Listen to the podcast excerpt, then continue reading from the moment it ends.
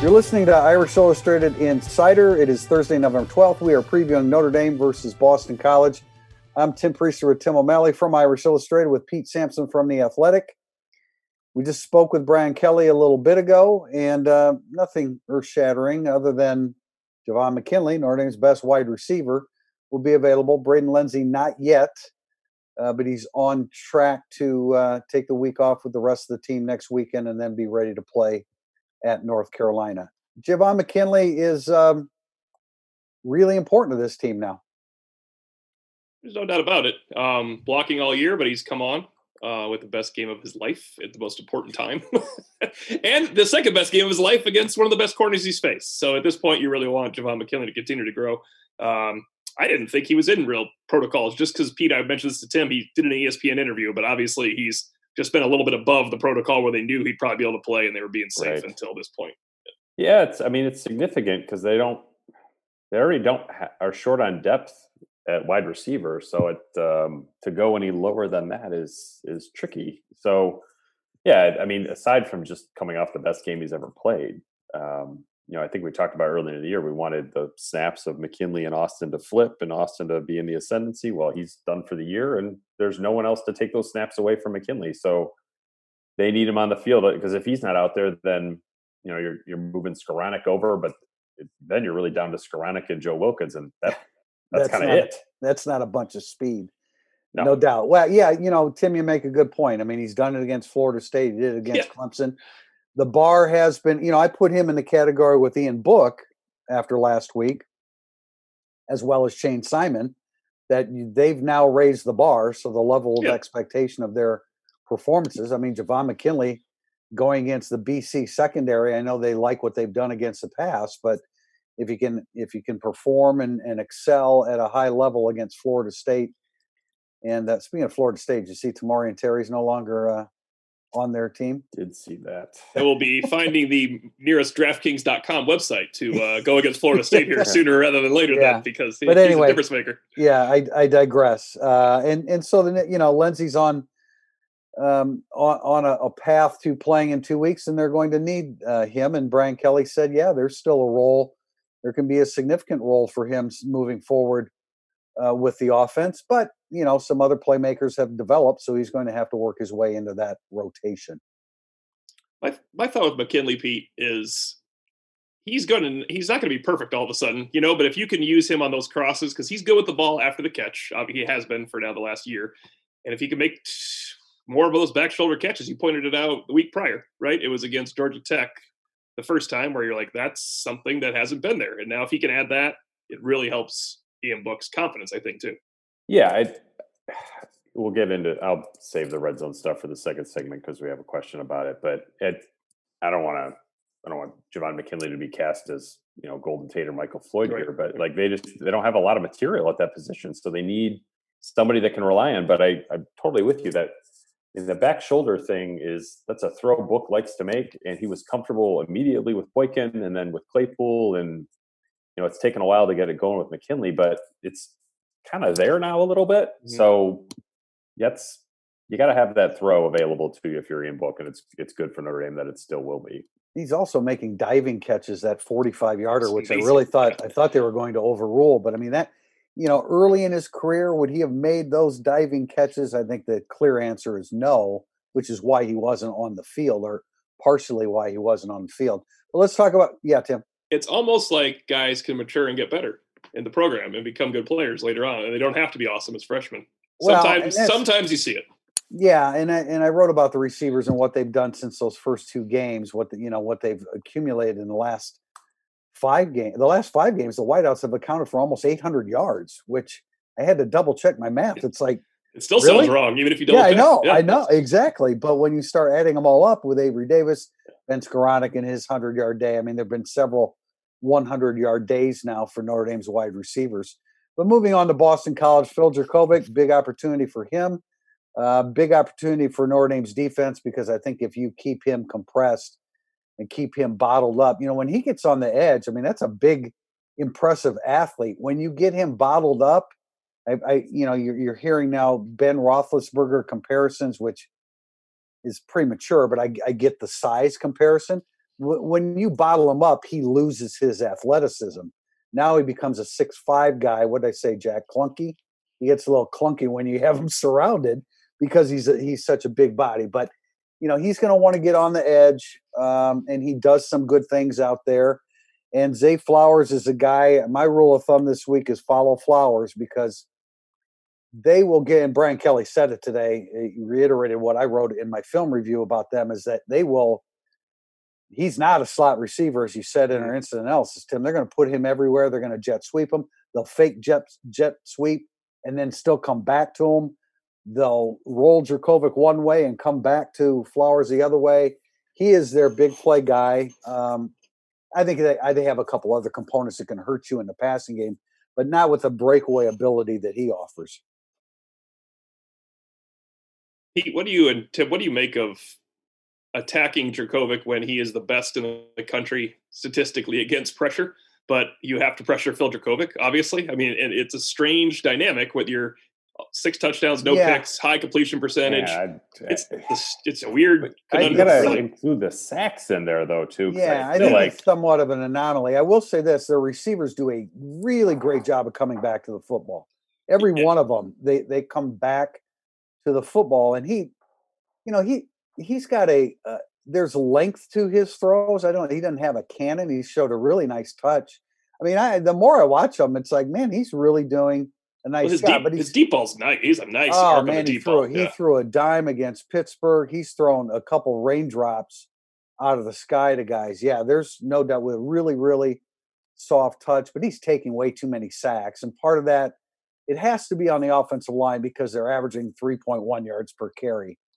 Um, and and so and I realize there's a difference between pass blocking and run blocking, but uh, he's taking too many sacks. He wants to hang in there. He does a great job of keeping his eyes down the field, which has always kind of been a problem of Ian Book. Part of it is Ian Book six one and Jurkovec six five, so he can see a lot more if he he keeps his eyes down the field. But he's done a great job of that, and I really like the way their receivers come back to the football. I mean, the only Power Five teams that have allowed more sacks this season are Florida State, Duke, Syracuse, and Kansas. Um, so it's not that is not good company for where Boston College is offensively at yeah. uh, protecting Jurkovec. And I, I mean, look, their offensive line is not a vintage group, but we've watched enough of Phil here, and you know, you watch some of Boston College's tape, and like he holds the ball like probably two beats longer than you should, right. um, and then suddenly you end up in some some difficult situations where you're getting thrown to the ground. Defensively, I'd be interested. Tim, I'd be interested to see if they do. And this is much different defensive structure, but remember how Alabama just never let Everett Golson get out of the pocket because they just knifed outside. Right. You figure that works. Something like that does work against Phil Jurkovec, where you mentioned he's boxed in, he becomes less of an athlete. It, it, does. If you open up the middle of the field, though, he'll take that immediately too. And he's a lot like Book. If you if you give him that opening, he mm-hmm. will go ahead and take it. So we have questions in the second segment about how they'll deal with him, and we'll we'll address that then. But defensively, I look at their defensive line. I really like what Marcus Valdez does, number 97 defensive end, but he's not a prototypical defensive end. I love Max Richardson, their linebacker last year. He's still very good. The tape of Isaiah McDuffie, their other linebacker, does not validate his stats because I, I mean, I see him missing a lot of plays on the second level for them, and that would explain some of their rush defense issues. Uh, DeBerry and Maitre and Sebastian, those guys are all have done good things in the secondary.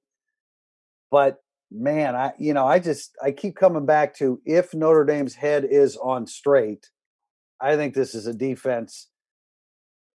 Virginia Tech rushed for 350 yards. Uh, and yeah. Virginia, Virginia They're Tech, a good running team, though. They Hendon, are. Hendon no, Hookers makes them a good. There's no doubt, but Notre Dame is, yeah, is an Notre, excellent. Notre Dame is good team. too. At it. yeah, they're pretty good at too, and I, and I just think that Boston College's defensive front they're going to have to commit linebackers uh, on run blitzes because I don't think their D line is going to hold up.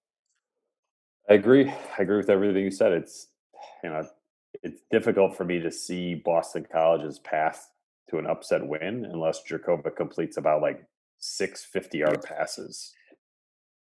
Yeah, you know, I'm with you on uh I think the beginning of the Clemson game where he was just so hot and the receivers were making plays. and then there's a mistake by Notre Dame. You know, you know Notre Dame is not as built to come back from 28-13 or 27-10. Clemson was coming back. I mean, you you just wanted to know how much if they're going to run out of time or not, if Boston College would get another touchdown. But you knew Clemson was going to score more than the 27 points that BC had.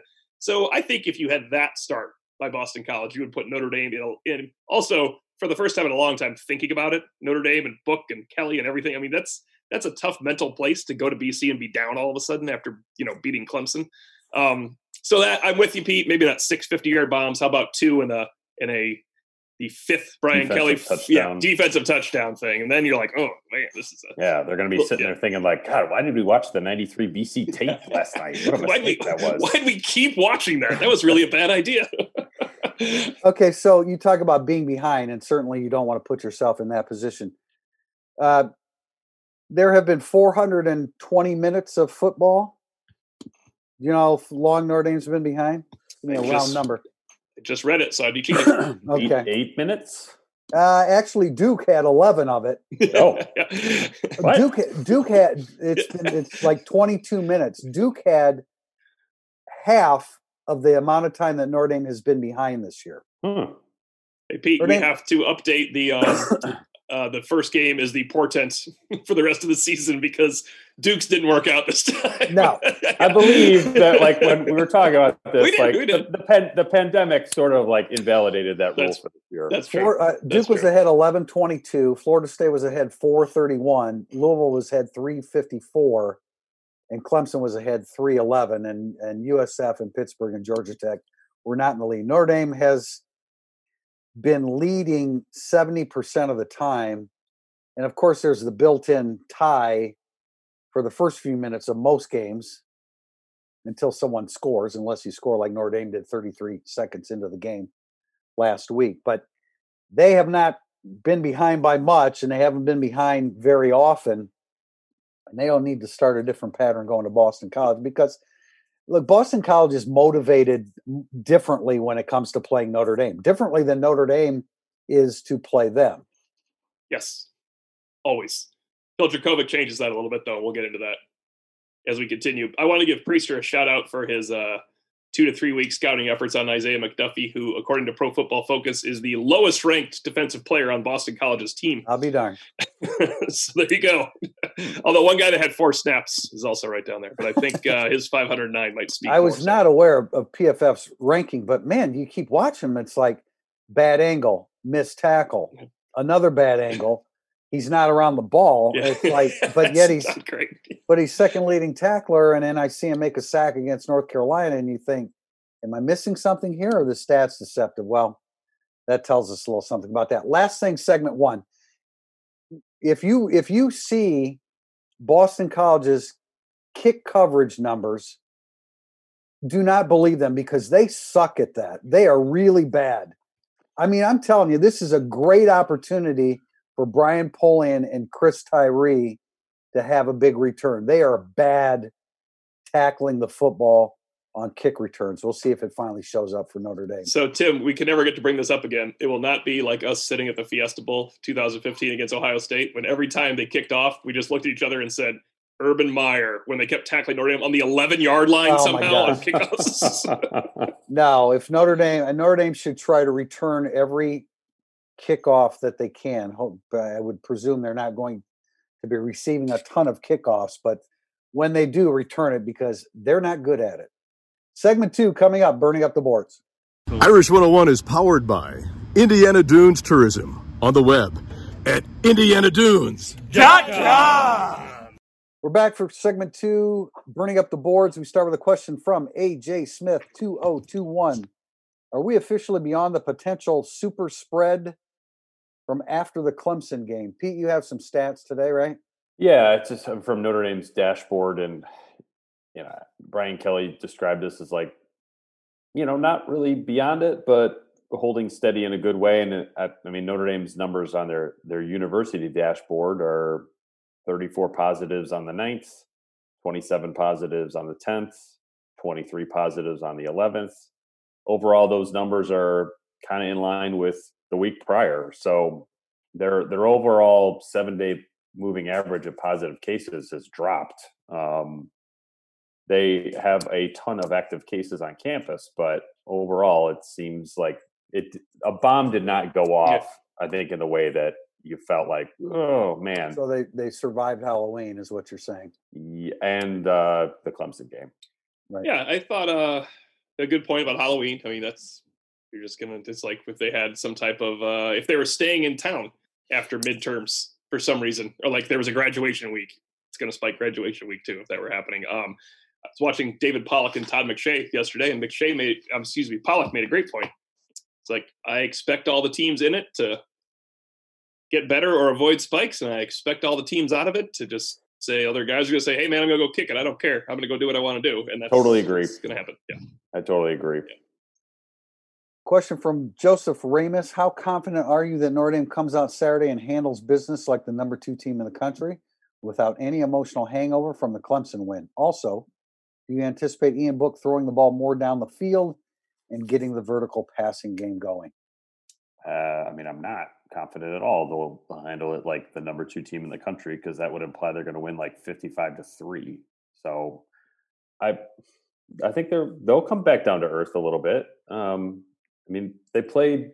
That was like the the best Notre Dame win in 27 years. you, got technical on us. so I, I, don't I don't think you're going to turn around and then play as well as you did against Clemson. That's okay because it's Boston College and not Clemson. But I don't know. I mean, like, what's the spread for this game? Is it 16, 15? 13 and a half Thir- is what I last 13 and a half.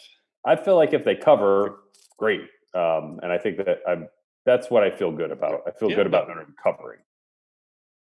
I thought it was interesting. Brian Kelly talked about not, you know, crisp wasn't necessarily the word this week for practice because it was such a physical game. So he had to back off on them on Tuesday and Wednesday. He's anticipating, you know, Thursday's kind of your run through everything that you want to do offensively and defensively on Saturday. So it's a fast pace, no pads uh, kind of practice. Um, so you know, it wasn't business as usual, but that's the adjustment that you have to make. They monitor snaps in practice, snaps in games, and he he uses that as a as a guide and as a barometer. Um, but I mean, Tim, are you completely confident that there won't be? If they were, I mean, it's Boston College. Boston College, yeah. is, they they had a letdown, a quote letdown win last week, and Notre Dame's coming to town. So I, I expect them to be really, really good. I am not confident about it because human nature versus mental performance. Uh, I think human nature is going to win, but I, I, I, agree with Pete that um, a cover is a great job by the number two team in the country on the road against Boston College against your old quarterback. Just it doesn't matter anymore. Yeah, like Notre Dame doesn't need any style points from no. here until December nineteenth. Well, I, I, I agree. I mean, wins. you know, right, you want... the relevant thing is this for his second question, and do you anticipate Ian Book looking like he looked against Clemson? Because if he does, they're going to put it on him. They will absolutely bury Boston College. I mean, Ian Boston College like can't stop the run, so why yeah. would Ian Book throw for 300 yards? That's right, just just, just looking good, moving around. And, right, you know. that's just it. Yeah, I mean, I, I, don't think their approach would be the same. We have another question that'll ask us for overs and unders, and yeah, I, I I'm still in as great as Ian Book played last week, and it was fantastic. And good for oh. him, you know, but I, I'm still not at the point where I'm confident that he's going to string games together because as well as he played last week, we still haven't seen him string games together, certainly against quality competition. UAC 29, Clark Lea likes to take away opposing teams' best weapons, or as you have said previously, make them play left handed. What are BC's weapons beyond Zay Flowers? Well, I still think you, you you've got to tackle David Bailey because if you don't bring him down, I mean, if you're not physical with him, he'll be physical with you and he will run you over. And then he's got a spin move, which I hate running backs that do spin moves, but it it's it's a it's a very effective it's a very effective move for him because he comes out of it balanced and ready to get upfield. So you have to tackle him. He's only averaging three point. I mean, he's literally averaging two yards less per carry than he did last year, and I think that's more of a you know the emphasis on offense by Hafley and his groups, uh, Frank Cignetti. um, I think it's Frank, isn't it Frank? Yep. Um, you know, it's more it's more on a, a, a passing game with with Jurkovec, but they still want to run it. Um, so I, you still have to be able. You got to tackle him. I C.J. Lewis is a guy that I've liked. I, I think he's a really resourceful receiver for them, uh, but but not this, you know, not a breakaway guy. Hunter Long is a guy that just gets open all the yes. time. And then defensively, I love Max Richardson last year, and I think he's a really good player. But wherever Zay Flowers goes, you've got you've got to account for him. I, somehow you need to spy him and spy Jurkovec when Jurkovec gets gets outside of the pocket. Yeah, I, I, would I would think Hunter Long would be the guy. Which you know, I got I love that Jurkovec's favorite target is somebody named Long. How about that? Yeah. Uh, now, isn't that interesting? No it, took me a, it took me a full half yeah, second. As actually, far as yeah. I know, no, as far as I know, no relation between Hunter Long and Chip Long. But good point. Very interesting. Hunter Long's a good player. Means you know, but he's not a guy that's that's uh, you know going to beat you deep down the field. That's Zay Flowers. So you got to account for him, and you got to tackle Bailey. And uh, I think you know, I, I they're going to tackle Bailey. Notre Dame is a physical I, team. I, I agree. Yeah, yeah. Zay Flowers can change things. That's he's a different he's a different cat, just like Amari Rodgers. But Amari Rodgers had a bunch of help. That's that's the problem with Amari Rodgers. Is there a bunch of Amari Rodgers running around out there? Is the problem with Amari right. Rodgers? Yeah. K. Beasley, considering how well the coaches know Jurkovec and how poor BC's rush offense is, do they a blitz more, b play more Tampa two, or c rush four and cover seven with a spot? That's all of the above, right? Yeah, I think you. Yeah, I think you. You know, you got to. You still have a young quarterback, so you want to get him, give him as many looks as you can, just like last week. Although that freak of nature, you know, didn't. Oh my goodness! What didn't react poorly to most of those situations, but uh, I. The main thing is to keep Jurkovec within the pocket uh, and and really and and get that to collapse on him because, like I said, he gets pretty clunky at that point. And um, you know, you want to. I mean, you do what Clark Lea does. I, I think right. Clark Lea gives a variety of looks, and I and I think that that is the best way to to beat a not a freshman quarterback, but first first time starting quarterback this year. I think a variety of looks, but when it's third and eleven, I like the look where Notre Dame makes Phil Jurkovec read everything and beat them with a throw rather than see single coverage on Zay Flowers and Hunter Long and decide which one he wants to athlete the ball into. Right. That if you're Gonna, yeah. If you're going to drop seven or eight, then you then you have to spy Jurkovec. Yes. You have you have the manpower to do that, and and that's the best that's the best way to do it. PG Duman PG Duman after Phil Jurkovec is hit hard repeatedly Will the Notre Dame defense help him off the ground? I appreciate the bloodlust in PG Duman. Duman. Um, I enjoy that in football, but uh, not not when the game's close. I have not seen them help anybody up this year. They don't. They don't help people up. It's a. I like it, but it doesn't seem like they're really into it. It's, it's yeah, I think is uh, is the question you know directed at do they have some animosity towards Phil Jurkovec? I don't. I don't. I don't think so. I don't know what the defense players don't. Yeah, I wouldn't think know, so. the defensive but, players probably barely know him. So, who do you want to who do you want to uh, make sure you don't lose to more? Your ex teammate or Dennis Grosel or Grosel? you know, it's Phil Jurkovec is going to bring out the little bit of the best in the people when they're. I mean, you you got to come a little harder. He is yeah. going to hit you. You got to the immediate competitor in you with your friend or ex teammate is that guy's not going to beat me.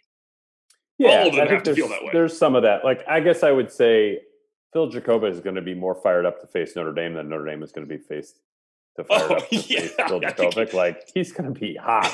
Did um, you hear yeah. what he, he said at the beginning of the year? He said we wanted him to schedule and we got him. Yeah, no, I mean he like. All right, let's let's see how he performs under the the pressure of Clark Lea's defense and see he'll still be fired up. I mean, Pete's no, right. Phil Jurkovec is going to be Clark, fired up. Like Clark Lea's defense has nothing to do with the fact that he hated football so much he was willing to move to tight end. Like like you know, there. By the way, who coached bad. tight ends? Who coached tight ends last year? Yeah, I know. It would have been kind of an ironic move, wouldn't it have been? We got, like, ah, irony, all, we got irony all around here with Notre Dame, Boston College. I, I, yeah, I think he's going to be motivated to play, of course, but I, but I think that he's going to show. It's, it's human nature for him to show some, some nerves going against Notre Dame, and it's not like the old days where you know, there was a time when if you transferred from from your school and then played against that team, there would be some animosity. Yeah, yeah. Guys don't look at that way now. They It's- don't. They really it's don't. about go get go get yours, and you Yeah. got to leave. Go ahead, man. We're behind you. But still, Um, they're going to be motivated. to- Uh, hit yeah, the, the older guys will be motivated too. They're there's Notre Dame has some mean players. It's good.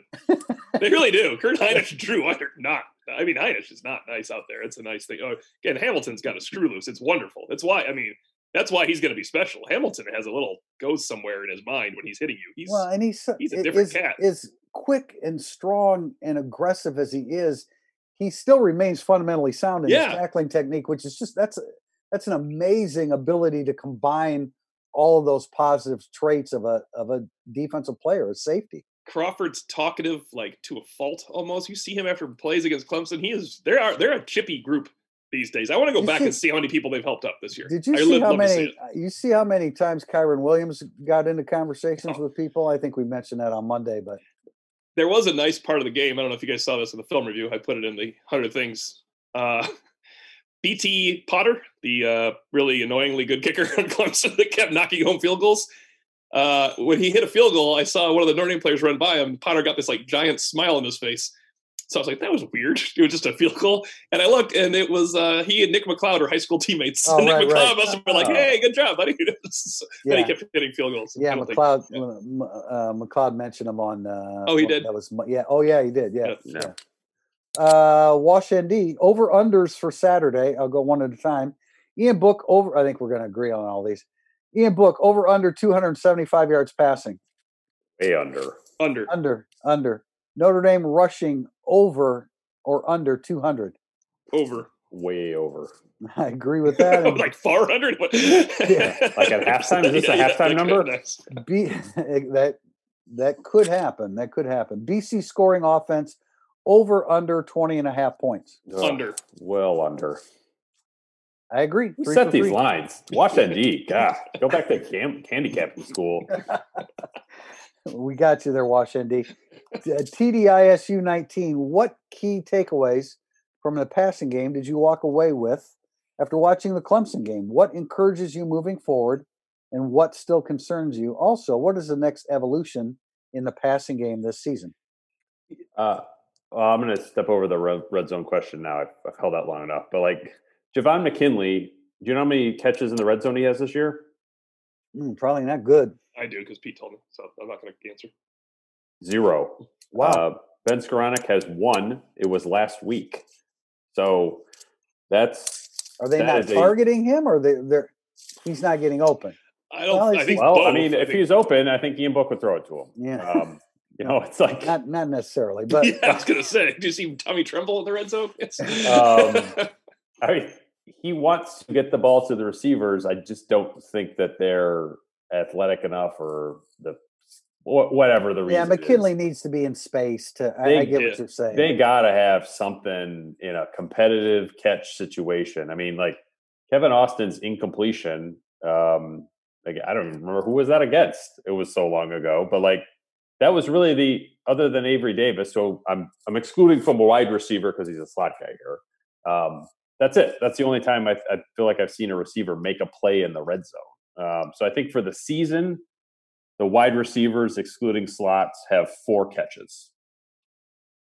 My positive though is that uh, perhaps all that lack of all that lack, perhaps the lack of work Ian Book had with these guys over the spring summer, their careers is getting mitigated by they're getting some work now. And McKinley, Davis, and Skowronek have settled in as the three wide receivers with Tremble and Mayer in the passing game, and that's the passing game.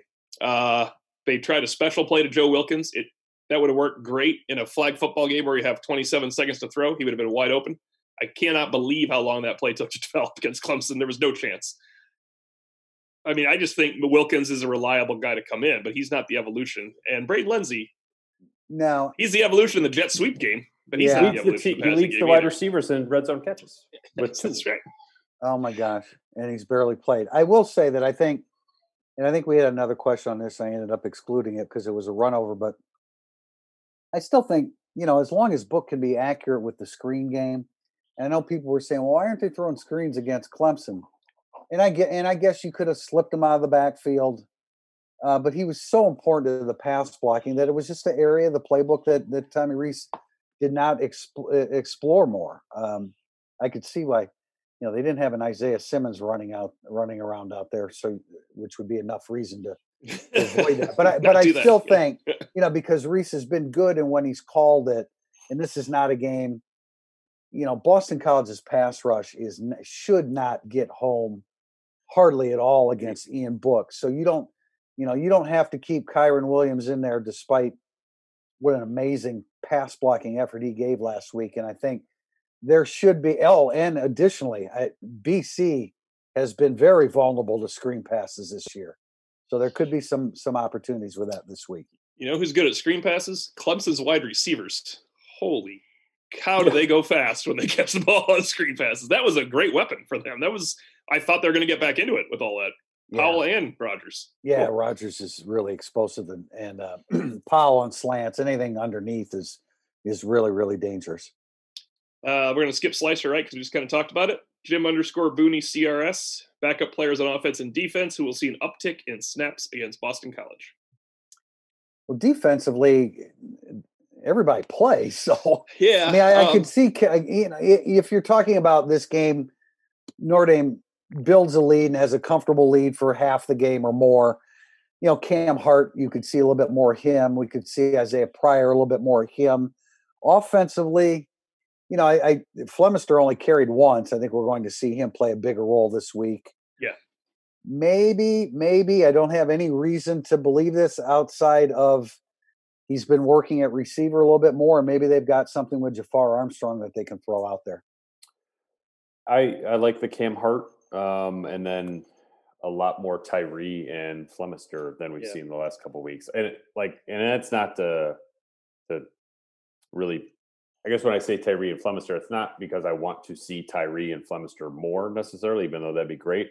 I would like to see Kyren Williams a little bit less. Well, he had yeah, after last week, 23 carries and all the hits that he absorbed as That's a pass. A man, I mean, and, and run block. He blocked for book. He probably hit 35 right. hits. Exactly. That That's a ton, man. That's a ton for a running back. TaRiq Bracy is the technical answer to who uh, should see more snaps than eight. Um, that was a benching though. So I, I want to I'm not going to say they're going to see more snaps, but they see more steps every week besides Clemson. This definitely is telling. DJ Brown and uh, Houston Griffith only got six snaps apiece last week, and that's because they don't trust them compared to uh, their other safeties. Yeah, which, which makes sense.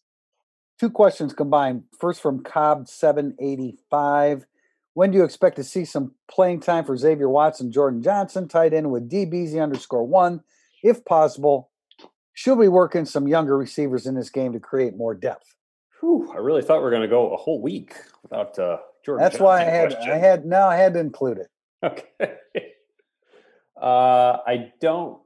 I mean, maybe we'll see them this week. Maybe we won't. But I'm pretty sure it doesn't matter for the context of the season anymore. Yeah, it doesn't. Uh, I don't think you'll see them. I do think they'll both travel because McKinley is obviously a minor uh, injury concern. And Skowronek's a walking injury concern because it's he seems fine, but you can always tweak your hamstring, right? If you've had a hamstring injury in August and September, you can have a hamstring injury when yeah. it's cold later. Yeah. I mean, the, re- the, the reality now is that these guys are, I mean, bar- barring another rash of injuries or right. COVID or something, those two young guys are, it's just going to come later. It is going to come later. Brian Kelly had said a couple weeks ago when they had time to work them in against poor teams we are we know who we have and that's who we have and he wasn't going to use them so unless mckinley just doesn't respond well then you do need one of them but i think it'd be jafar armstrong. I think brian kelly's going to make sure he doesn't lose games because he has his veteran players out there that aren't going to blow it. Brian right? kelly made a point yeah brian kelly made a point of saying on monday that you know development is not he didn't say it exactly like this but development is not always about how many freshmen you get out there, but do your players in the program continue to develop a la Avery Davis, a la Javon McKinley?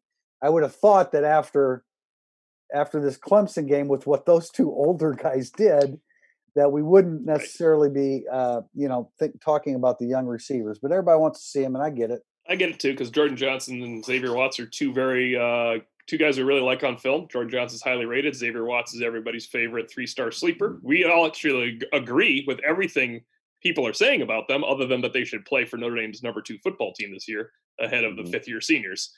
However, think of it this way Notre Dame played Clemson in 2018, and the whole bowl practice, Brian Kelly said, and we have one freshman who's going to be activated for this game. Anybody remember Lawrence Keys or Micah Jones or Kevin Austin or Joe Wilkins or whoever the other guy, Braden Lenzy, making a single play against Clemson or being out there? Same thing this year. You're going to hear it again. Yeah, Joe Wilkins. He's, Jordan Johnson's ready to go. He's next year. That's where it's going. Uh, we have a second question from TDISU 19, which I didn't realize I did, but and that is, who would you this this this might be directed at me because yeah, my, answer your own question here. All right, who would you rather watch on the sidelines? Pittsburgh head coach Pat Narduzzi or former Boston College head coach Steve Addazio?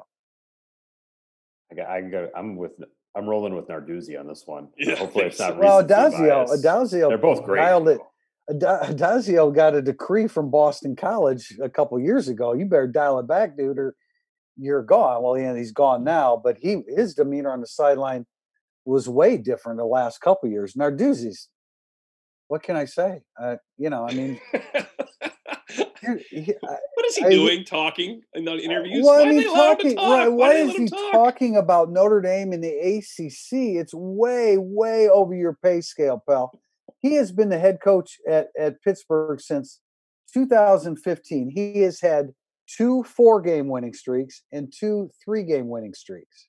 And what does he care about the ACC? He's only got a year and a half left in it. Yep, it's that he's going to last. Out. It might have been less had he not had yeah. he not hammered Florida State last yeah. week. I, Pat Narduzzi is the least self aware coach in the ACC. Nice. Well, Dazio's gone, so you're. I'm trying to. I'm trying to run through the ACC coaches right now. Well, like, it doesn't even matter. You don't even have to think about it because Kelly's very self-aware. Kelly's self-aware. He's yeah. an ACC Narduzzi coach. can't. Narduzzi can't get plays signal. He's got his quarterback wearing out a path against Notre Dame, coming over and getting the play. You know, and I know Notre Dame struggled with Clemson stealing their signals, but they came up with a solution this past week. Narduzzi, nope you got you got you've got a young quarterback in the game. He's got enough on his plate playing against Notre Dame, and he's wearing out a path between the middle of the field and the sideline getting the play. And Pat Narduzzi's commenting about whether Notre Dame should be in the ACC or whether they should boycott them. Plus, if he says play BYU or whoever, you know how much harder the schedule be if they had to play BYU instead of Pittsburgh for crying out loud? like, what is he talking about? BYU would house Pittsburgh this year. I, everybody that I know knows Pat Narduzzi says he's an awesome guy, great guy, and I'm sure he is.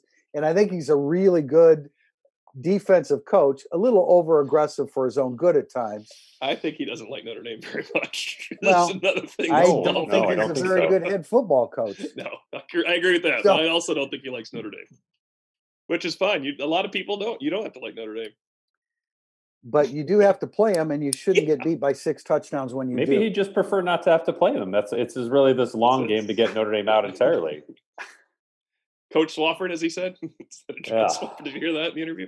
Uh, that's enough, Narduzzi. CMU Pens fan, is the solution to Notre Dame's red zone flaws, Pete, just boil down to better execution by players, or does the play calling need adjusting once inside the twenty?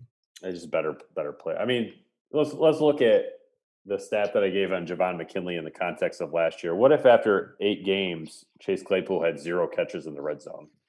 Like, does that? That's what I'm saying. It doesn't even make right. sense. No, it doesn't. You can't even say those things. It's not a thing. Well, they wouldn't have finished 11 and two had that been the case. Now, yeah. I, Pete, I agree with you. Last week, however, I mean, Book fumbled, and Mayer moved early, and Mayer dropped a pass. So that none of that sure. had anything to do with personnel but in general, yeah, yeah. I mean, your point's taken, and and it's really taken when you start throwing out stats like you have with the wide receivers. I'm still, still can't you throw the you can't throw the ball up to Michael Mayer? You mean he can he can carve out he can carve yeah, out a huge space that. in the middle of the field. Right. But he can't do it in the end zone. I realize the space is compressed, what have you. It is, yeah. I'm just trying to figure that out. I mean, I wonder if there's a maybe he doesn't have a great vertical you know, so you're not throwing it. I don't know. It's uh, an interesting. Fine at Pittsburgh. It did seem fine. It did. I know. I, I, was thinking about that two weeks ago, actually, before the Clemson game. Why we haven't seen that? because um, they certainly flexed out Eifert and they flexed out Rudolph. I mean, Rudolph was a different coach, but they flexed out Rudolph. They yeah. flexed out Eifert. It's an interesting, uh, it's an interesting dynamic. You would think that'd be part of the solution. Um, scoring from outside the red zone is my number one solution. Do that once in a while, and you don't have to be perfect for 15 plays. Yeah, true.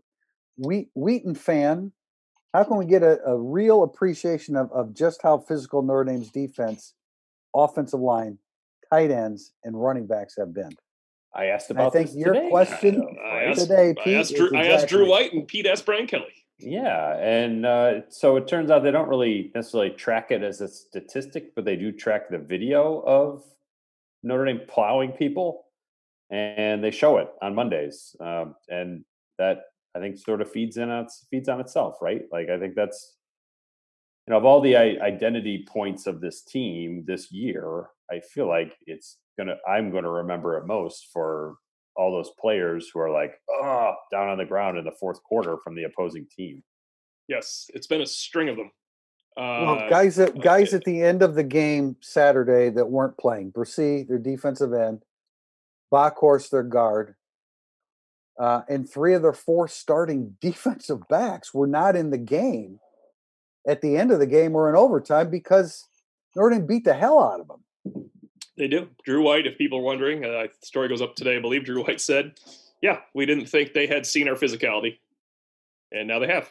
Yep. He, he said we. He said he felt he was right. Yeah, it was a uh, it was a sight to behold. Because now I will say Clemson is a little bit younger up front and had their reserves that were coming in for the guys that are hurt or younger. And when those when those guys have been through the Clemson Strength Program in three years, or they're all back in 2022, they might be a bit of a problem. Yeah, I don't. I don't necessarily think that Clemson is lacking talent. They're lacking experience talent right now, and it. I mean, it shows. It showed Saturday, and it showed against Boston College. And look, all right, Notre Dame's three fastest players are Braden Lenzy, Jordan Johnson, we'll say, Kevin Austin, and Chris Tyree. Let's say all those guys started. Would this be the most physical Notre Dame offense you've ever seen? No, it wouldn't. Or did Javon McKinley, Kyren Williams, and two tight ends make them physical? Right. Yeah. The, well, that's yeah, what it comes down to. Certainly, what you just said, McKinley and the two tight ends. Yeah. I mean, yeah. you want to talk about well, setting the tempo. Well, Skowronek's a big guy. I mean, he's right, well, him too. There. And then you have five offensive linemen that are that are yeah. Kyren Williams is an ass kicker. Like, yes, he is. He is. All right. Well, this this next question ties into that from Records 33 High. This team's level of physicality seems to be one of its strengths. Why is Notre Dame so physical this year? And is it repeatable year in and year out? Can the culture be continued, or is it just because of the players currently on the team? Oh, the I mean, personnel not, that we just mentioned has a lot to do with it. Yeah. yeah, I mean, you know, can the culture be continued? Yes. Are you going to have three fifth or three, two fifth year seniors and two other seniors on your offensive line, all of whom are like NFL guys? Right. No, like that. That's rare. It is. So that, that you're not going to have all the time. I think people forget this because of how cool Foskey is and uh, Shaun Crawford's a small guy. Here's who starts fifth year senior, senior, senior, fifth year senior, senior, senior, fifth year senior, Kyle Hamilton, sixth year senior, and Shayne Simon. That's the defense. That's, the strength program that they have been I was going to say that's years. a big reason. Matt Balis is a big reason the offensive line that has collectively been around for the starting offensive line has collectively been around for yeah. 20 you know 20 seasons collectively uh now next year they could, I mean, they could you, you, you, got you got to get Banks back. You got to get the Banks left tackle thing back. That's that's a crucial aspect of next year. Well, and Robert Hainsey might come back because yeah, but I bet he won't. Hainsey yeah. won't. Kramer won't. Eichenberg won't. Right. You're Banks not going to, to be. Yeah. But even with Banks, if those three guys lose, uh, leave, there's you're not going to be as physical up front, and it's not the culture's the same. The the training that Matt Balis is going to put them through will be the same, but you just don't have the cumulative amount of trips to the weight room. right, and it's like the line from 2017, like because they won the Joe Moore Award. Is that a, a culture that should be there every year? Like you you should have good offensive lines every year, but you're not going to have the best. The mind, like, the mindset is part of the culture yeah. that stays, but and like, you just can't repeat the physicality. Right? Yeah, just it's different. It's a different group of guys. Like all due respect to Andrew Kristofic and Quinn Carroll, but like that's three three years. That conversation could be about Andrew Kristofic, Quinn Carroll, and sure, Zeke Correll. Yeah, yep. But probably not in 2021. M. Malham, if Notre Dame makes the playoffs, do you see any chance they can beat Alabama or Ohio State? I just can't bring myself to believe they can play with those two. This is uh, this is, by the way, our, our last question here for today. And uh, Pete, go ahead. Uh, any chance? Yes. Um, would I pick Notre Dame to beat either beat, beat Alabama? No. Uh, Ohio State. I'd like to see more of Ohio State. I feel like Ohio State's defense is like more of a rebuilding job than people are uh, letting on right now. Yeah, I concur. Um, I do think there's a chance they can beat one of them. I think Alabama's better than Ohio State. I do think there's a chance they could beat Alabama. What I don't think there's a chance is that they can beat Clemson, Alabama, and Ohio State in their last three games this year. That yeah. seems really hard to me. I imagine? cannot believe how hard it is now to win the title. That? It's like no. it's like Notre Dame's men's basketball schedule. um, at least the first nine games. It. You know, it's interesting because if we if if we had had this, it's interesting because if we had a, if we had had this question seven days ago, you know, I don't think that we would have answered it the same way. But well, no, we, it, that's important because the physicality was against Clemson. I knew they were. No, I, knew they could get, be physical against Georgia Tech. no, I, I, get question. it. I yeah. mean, it, it, was the ultimate proving ground in Notre Dame Stadium, and and is it is it the Clemson of two years ago, or even last, or let's say two years ago? No, it's no. not. But you know, that, hey, it is what it is. It's college football. The same way Notre Dame's offensive line is not going to be as physical next year as it is now. Clemson's offensive and defensive fronts aren't as good as they were two years ago. Yeah, That's I mean, it's the like cyclical, cyclical nature of of college football. I would just say like the confidence Notre Dame gets from last Saturday night is just so massive. If if they do get in, like let's say they beat Clemson two times, could I mean could Notre Dame football? When's the last time Notre Dame would have football would have been as confident going into the playoff at, or a big game as it would be this year after two wins over Clemson? Yeah. Um, I mean that's even like a close loss to Clemson if you make it. I would think Notre Dame would have a level of confidence about itself that would go above and beyond 2012 or 2018, even though they would have had a loss. So I just, I don't know. It's, I, I wouldn't rule anything out with this team. You are they suddenly going to have world beaters on the outside that are going to challenge Alabama and Ohio State? I don't, I don't know about that, but man, it's physicality that that would travel into the playoff for sure. Yeah. And I, you know, I'm not answering the question because they go to Boston College this weekend. They take a week off and they go to North Carolina, where it's going to be a challenge. I don't, you know. Will, I mean, be, that's just a. I mean, you feel because of the absolutely what you guys said. I mean, because of the physicality of last Saturday, yeah, you feel a lot better about those games. But that is a long, long way off, man. The notion of beating Clemson, Alabama, and Ohio State to win the national. I'm telling you, that's the thing. Think about that, man. That's you don't have. You probably don't have to beat Clemson in order to get a shot at those other two as long as you take care of business.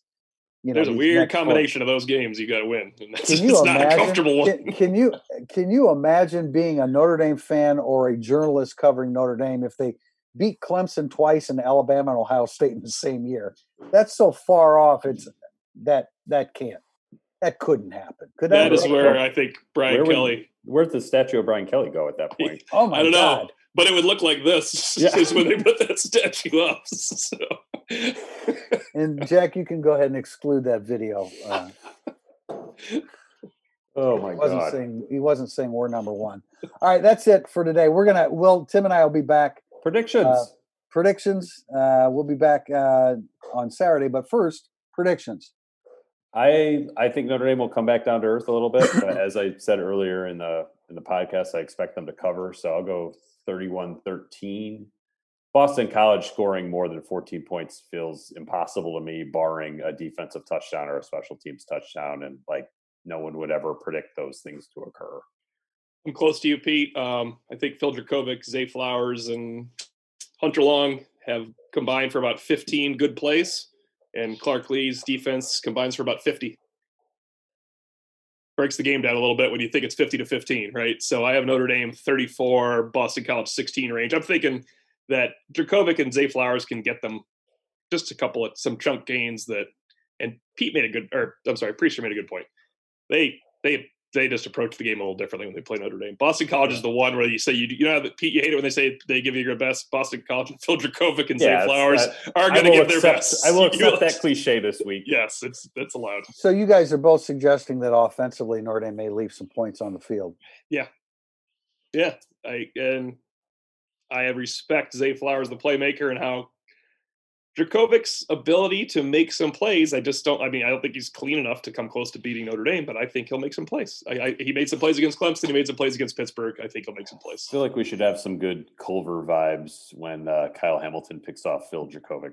If it happens early, there will be an automatic. Uh, yeah, yeah, I got that Twitter tweet response. preloaded. If you don't, they they need to man across the board in college football. DBs just do not catch the ball well. What's going on, man? That's why they're DBs. yeah, I mean, you know, Ian Book's got one interception this year. Are you kidding me? That's that's pretty hard to believe. Uh, I'll have my prediction in the Friday preview, and uh, until this weekend, we appreciate you joining us. This has been Irish Illustrated Insider.